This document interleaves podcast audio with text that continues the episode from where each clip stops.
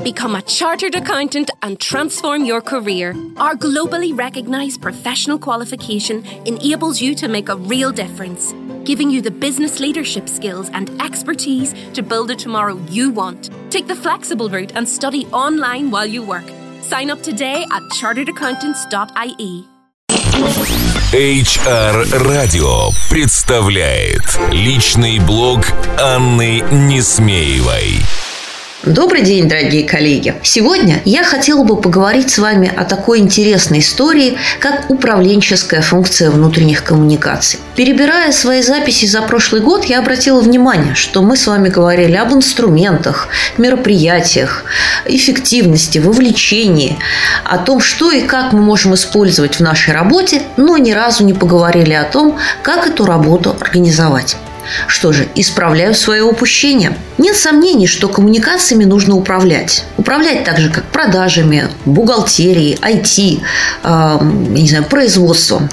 Э, весь вопрос в том, как правильно организовать этот процесс. Э, я разработала для вас простейшую пятишаговую инструкцию и сейчас поделюсь ей с вами. Первый шаг – то, с чего надо начинать. А начинать надо с того, что снять запрос с вашего заказчика, с вашего клиента, а с того, на кого вы работаете. Именно его запрос и будет определять э, цель работы вашей функции, и от нее мы будем простраивать все остальное. По сути, вам нужно ответить на вопрос, какие цели ставит перед собой бизнес в этом году, что планирует собственник или генеральный менеджер. Именно отсюда, из ответов на эти вопросы, будут формализованы цели конкретных бизнес-подразделений и HR-службы, чьи инициативы вы и будете реализовывать и транслировать в будущем году. И на этом этапе э, без разговора с собственником или генеральным менеджером э, вам не обойтись. Именно поэтому э, мы всегда и говорим, что хороший внутренний коммуникатор всегда работает в непосредственной связи с первым лицом компании. Вторым шагом на пути формирования управленческой функции внутренних коммуникаций должен стать аудит текущего положения дел. Какие ресурсы у вас есть? Какие каналы и инструменты? Как работает ваша команда?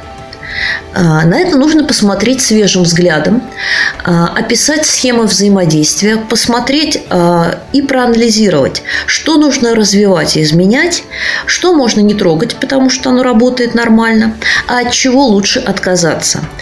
Помните, что переизбыток активностей, большое число разнонаправленных действий в один момент времени будет только вредить вам, потому что будет разбрасывать ваши усилия и будет дезорганизовывать вашу команду. Третий шаг. А, тут, как ни скучно, нужно вернуться к документам. Либо э, впервые этим заняться, либо проаудировать то, что у вас есть. Вы должны составить э, политики и регламенты, которые будут описывать э, вашу позицию в компании, ваше взаимодействие э, с другими подразделениями и ваши взаимоотношения внутри команды. Зачем? Ну, хотя бы для того, чтобы ваш сотрудник в регионе никогда не думал, куда отправить новость первой в местные СМИ или рассказать сотрудникам на собрании. Да, этот вопрос должен быть решен автоматически. Ровно за тем, чтобы вам не приходилось э, каждый выпуск вашего корпоративного издания мучительно согласовывать и объяснять, почему здесь должно быть 12 полос, а не 15, почему издание должно выйти 1 марта, а не тогда, когда согласует интервью э, директор по финансам и продажам.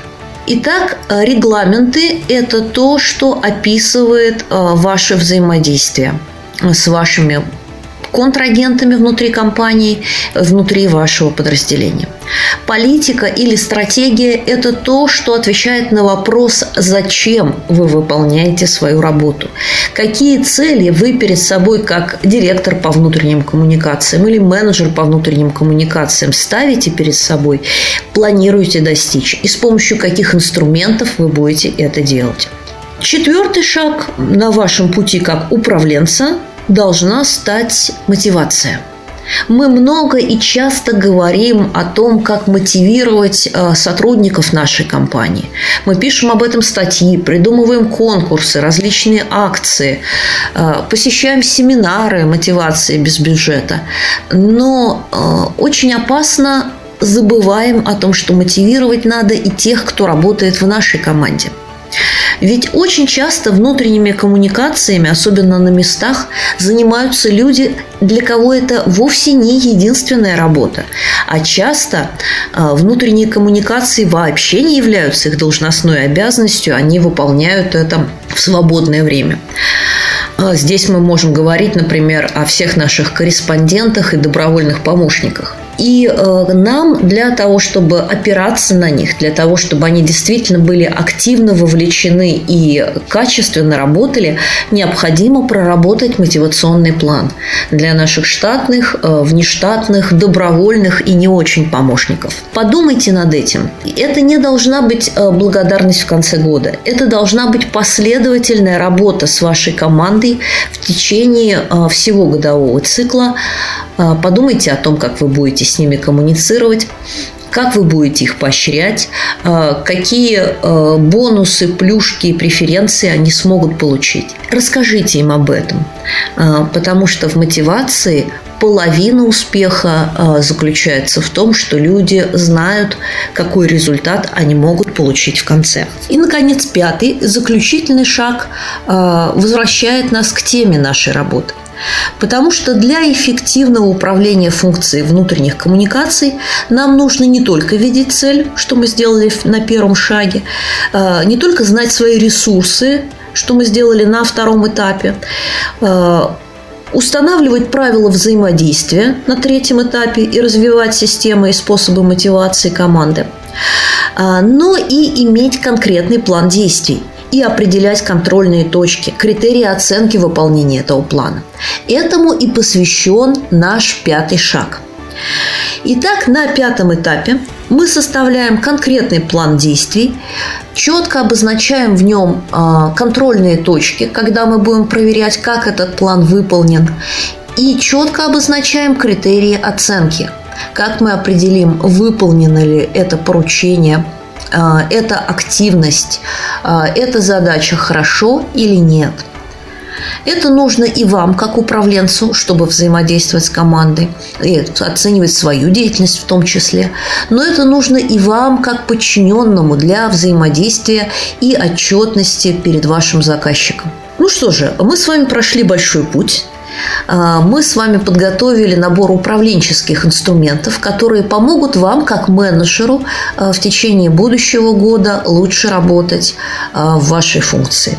Ну что же, наверное, пора приступать к делу. HR Radio представляет личный блог Анны Несмеевой.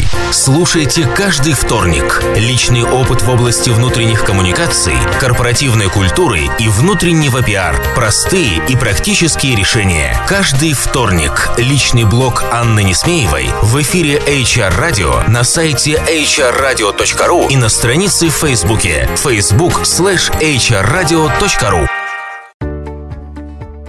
At Matter Private Network in Dublin, our emergency department is now open six days a week, Monday to Saturday, from 8am to 5pm. To attend the emergency department and be seen without delay, call us on 1 800 222 999. For further information, please check matterprivate.ie. Be seen without delay.